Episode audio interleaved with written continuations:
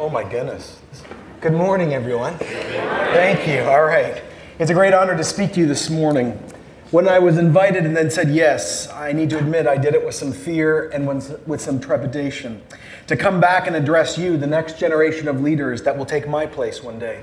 My fellow colleagues, uh, you that run such a significant, complex organization as the staff and the faculty. Oh, the faculty. You who are going to watch my every move for the next 20 minutes, my every thought, from historical context to social correctness to what theological tradition I stand in, from homiletics to hermeneutics, theology and philosophy, and I'm supposed to still do this, right, in 18 and a half minutes? So I thought, well, I need to sound smart to this crowd, to prove to this crowd that I didn't just learn something here, but I still am learning. So I decided, I know what I'll do. I'll quote Raymond Brown, and then J. Packer, Grudem, Gordon Fee, Wimber, Hybels, Nouwen, Augustine, and then, you know, Sider, Christopher Hall, Hebert, Oden, Wolf, Longman III, Alister McGrath, Wesley, and Calvin. Then I went, no, no, I know what I'll do. I'll quote N.T. Wright and Piper and MacArthur and McLaren. That will add some spice to our morning, and when everyone thinks I'm with them, they'll all turn on each other later. That should cover the Anglican, Reformed, Baptist, Pentecostal, Presbyterian, Charismatic, Mystical, Mennonite, Wesleyan, Evangelical, but ecumenical ethos of the faculty, staff, and students. As my concern of what I thought you would think of me took over, I was reminded of my years living here, living on the fourth floor for four long years. They were great years, and they were difficult years post crash. From exploring my faith to 3 a.m. runs for pizza to wings at the Tickle Toad. From five points of Calvinism to the deep struggles of what it would mean to follow Jesus in a very complex global world. They were, were, they were years I would not trade. Yet as my thoughts continue to run, my thoughts led me to the bottom of our library here. It was my third year in my undergrad. And week after week, I would read catalogs from seminaries around the world. You see, I was determined to be someone, to be a great thinker, a great professor. And I used to think I need to go to a real university, no offense. Oxford, Cambridge, Yale, Duke, Notre Dame, not Harvard. They don't like that truth thing, I thought, over their coat of arms anymore. I wanted to show the world that I could be an evangelical and think. I wanted to show the world that I could be welcoming, but not necessarily affirming to stand with truth in the whirlwind of pluralism, to stand for Jesus, for Scripture, still the need for conversion, for the work of the cross as the only full place to meet the divine. I wanted to value my fundamentalist history and still stand strong as I face the future. And I wanted to cry out for the desperate need for the gospel to be preached to every family group on earth. Was any of that wrong? No. We need thinking evangelicals. We need the gospel to be preached. We need light and darkness, and we all know this in this room. We need people that love God with their mind and their body and their soul. Yet it was in the midst of that drive, reading those catalogs, that insatiable desire, that the Lord suddenly spoke to me John, why are you doing all of this? Well, I love you, Lord, I said. I mean, this is why I'm doing it. Why, he said. God, don't you get it? You need to be defended. Don't you see all the garbage that I read in chapters? Those liberal scholars tearing away everything that we value. The Apostles' Creed doesn't even work anymore. John, why? Well, God, you called me, didn't you? Before the beginning of time, you told me I was called to be one of your spokesmen. Why? Because I don't ever want to be looked down upon again. I'm not stupid. I need people to like me to know that I'm not ugly, that I'm worth something. And all this education will give me what I need, what I must have, and obviously what you haven't given. Silence. And then the dark realization started spreading over me that I was spending my best on something that wasn't worth even dying for the applause of people. See, my motives weren't about God's glory. They weren't about my freedom so the world could see Jesus clearly. They were about self worth issues, sin mixed with truth, poison that began to rot my very soul, and it was clothed all in good religious calling. Was it all wrong? No. Was much sincere? Yes. But it was not the grand prayer uttered by Jesus' cousin I must decrease and you must increase. Tyndale, you asked me to start this new year with you, actually a new decade, with a theme of renewal and new beginnings. Yet I come to you as a fellow journeyer to say this the only renewal the only fresh beginning that will effect and affect all of what we are is asking God to be glorified first. It's Isaiah 6. We know it well. See his glory, be undone. All our motives, all our sin, all our pain, all our histories revealed. Experience unnatural mercy and love. Then and only then do we get to serve. It was Jesus' half brother, James, who spoke about this so well long ago. Near the end of his letter in the book of James, he speaks about friendship and its connections to renewal. I've got a Bible, PDA, or hard copy. You can turn to it. James 4 4. He says these very difficult words You, adulterous people. Don't you know that friendship with the world means enmity against God? Anyone who chooses to be a friend with the world becomes an enemy of our God. As I said to our church over the last few months, the words jump off the page, don't they?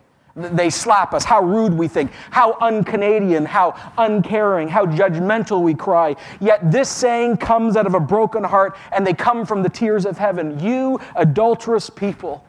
This is a marriage issue, God says. I am a jealous lover. Throughout the whole of Holy Scripture, God only uses this phrase of his loved people. God had joined himself with the people of Israel by graciously electing them and bringing them into that covenant relationship with himself. And now he's saying it again to his people, the church. What you're doing is like having sex with someone who's not your spouse, and you like it. It's friendship. You have the same perspectives, aims, ambitions, attitudes, agreements as the world, and the proof is in your everyday life. There is no difference, he writes to his community. Why do you have such an intense and deep affection for the world system I saved you out of? It's self glorifying, self serving, self indulgent, self satisfying. It is self serving at its root. And all of it you know is hostility towards God. It's the opposite of friendship. Why are you doing this to my half brother? He writes. As the rebuke is felt on their and our face and our hearts, then James reminds us of one of the greatest themes in Scripture. He doesn't leave us he reminds us of God's love. Or do you think he writes that Scripture says without reason that he jealously longs for the Spirit he has caused to dwell within us? Oh, how we miss the great love and power and work of God because sometimes we have made the fatal mistake of connecting this to the modern word of jealous. Our God is not suspicious, wrongfully envious of the success of others, and He's not distrustful at all. He is married and he loves his people so much, he is jealous of them. It's the opposite form of jealousy that tears at the fabric of any church. What did our God say at the giving of the great ten? Did he not say, I am the Lord your God who got you out of the land of Egypt, out of the land of slavery? Don't have any other gods before me, he says. You shall not bow down to them or worship them, for I, the Lord your God, am what? A jealous God.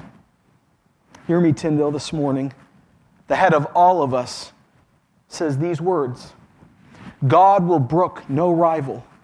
God wants to dwell among us. He did through Jesus. And if you're a Christian today, He does through His Spirit. Peter and Paul tell us, right, that we are His temple, His chosen priesthood, His people. He longs for us. He, he is jealous for us too.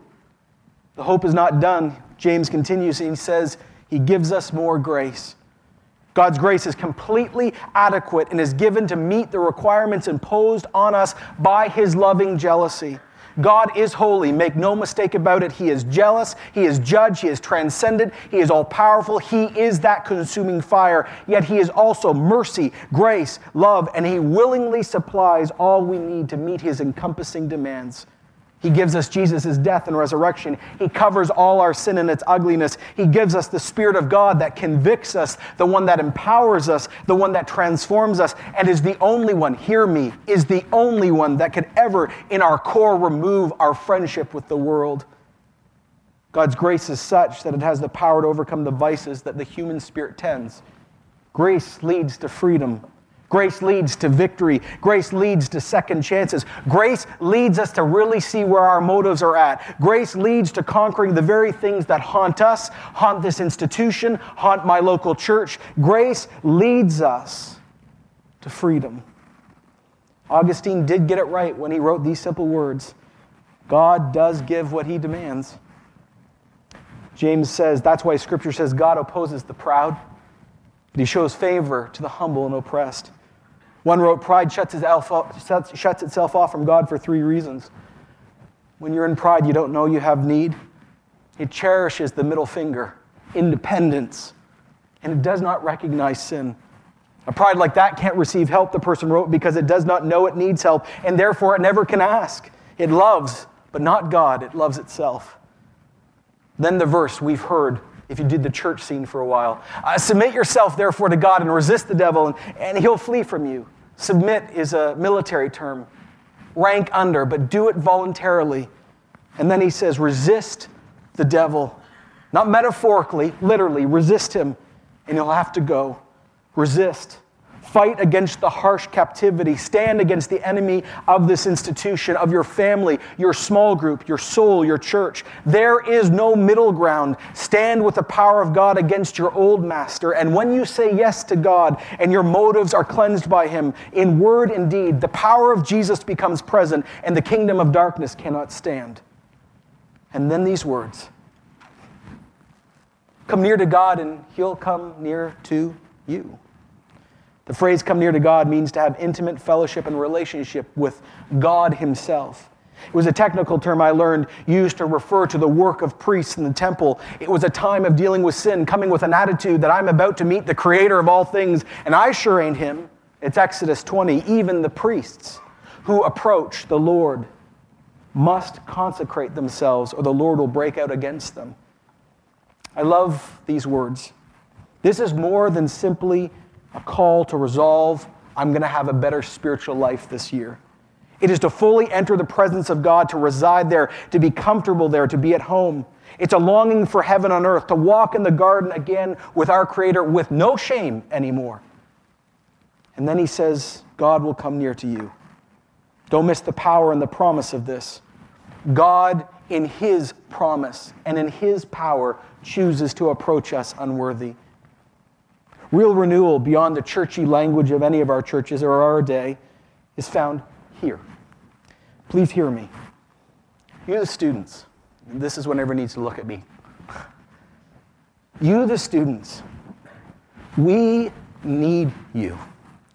The world needs you. The church, trust me, needs you. But we need a group of students willing to put aside what they think they want to be or should be and ask God what His will is.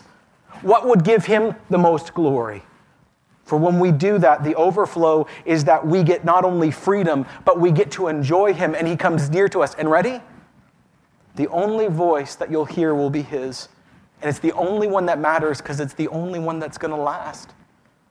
You, the staff, you, the faculty, we, the students, look up to you. We watch you. Let me remind you, we watch you carefully. How are you? Are you drawing near? Is it about God anymore and His glory? Do you love Him? Do you love us as students? Do you even love the local church anymore?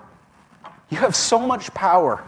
You have so much influence, so much talent and ability, but please, I beg you, be the person we need you to be, not the person you think you're supposed to be or what we think you should be. See, beyond your intelligence and your degrees or ability, your attitudes and your biases are seen by all of us. And you can move us to great good or terrible evil. And my walk here showed me both. You have a very high calling. The church needs people that care about God's glory first. One of the questions I ask you, faculty especially, because I value you so much, is do you care? After the many years of serving and searching anymore. Have I arrived? Absolutely not. But I'm slowly beginning to see that what matters is not what I thought, and freedom isn't really where I thought it was either. I'm beginning to see that my motives weren't pure and aren't still pure. but I'm begging God to change me. I end with a prayer we've prayed at our church in the last two months. It's a simple prayer. It sounds churchy and it's dangerous, but really it's needed for new beginnings. Lord, do whatever you need to do in my life. Anything. For your glory first, for my freedom second, so the world can see Jesus clearly in me. Only pray it if you're willing to deal with the one that knows all, sees all, has the power to forgive and heal, to restore all, and to call you out. Before I pray this prayer with you, let me quote one of the name, many names I started with, and hopefully with the right motive. Henri Nouwen, who spoke, I think, right here years ago. I was rereading his book on Christian leadership the other day, and it struck me. It's Jesus who heals, not I. It's Jesus who speaks words of truth, not I. It's Jesus who's Lord, not I. My prayer for myself, and it's genuine, and for you, this place I love so deeply, is that this can move from our heads to our hearts. So, whether staff or faculty or student or guest or whoever you are, if you're willing, because the theme is renewal, pray the prayer we've been praying as a church and see what God does. I have no clue what He's going to do. He's boss, I just work for Him. but pray it. One thing I know that since I've started praying it, my life has fallen apart in a great way. And I'm really happy He's doing that in me. So join me, and then we'll be done. Lord, head of this church, head of this institution, head of our lives. I mean, you know us, Lord. I mean, you do. Deeply. You've called us with different callings and different roles. We're good with that. But beyond all that, we come to you as a group of people, old and young and in between, and just say these words Lord, do anything you need to do in me. Anything. For your glory, for our freedom. And let me just note, Jesus, we need freedom in the church so the world can see Jesus clearly again. Help us out, Lord, because without you, we're done. And we swear our allegiance to you as Savior and Lord. And all of God's people said, May God bless you as you start this year.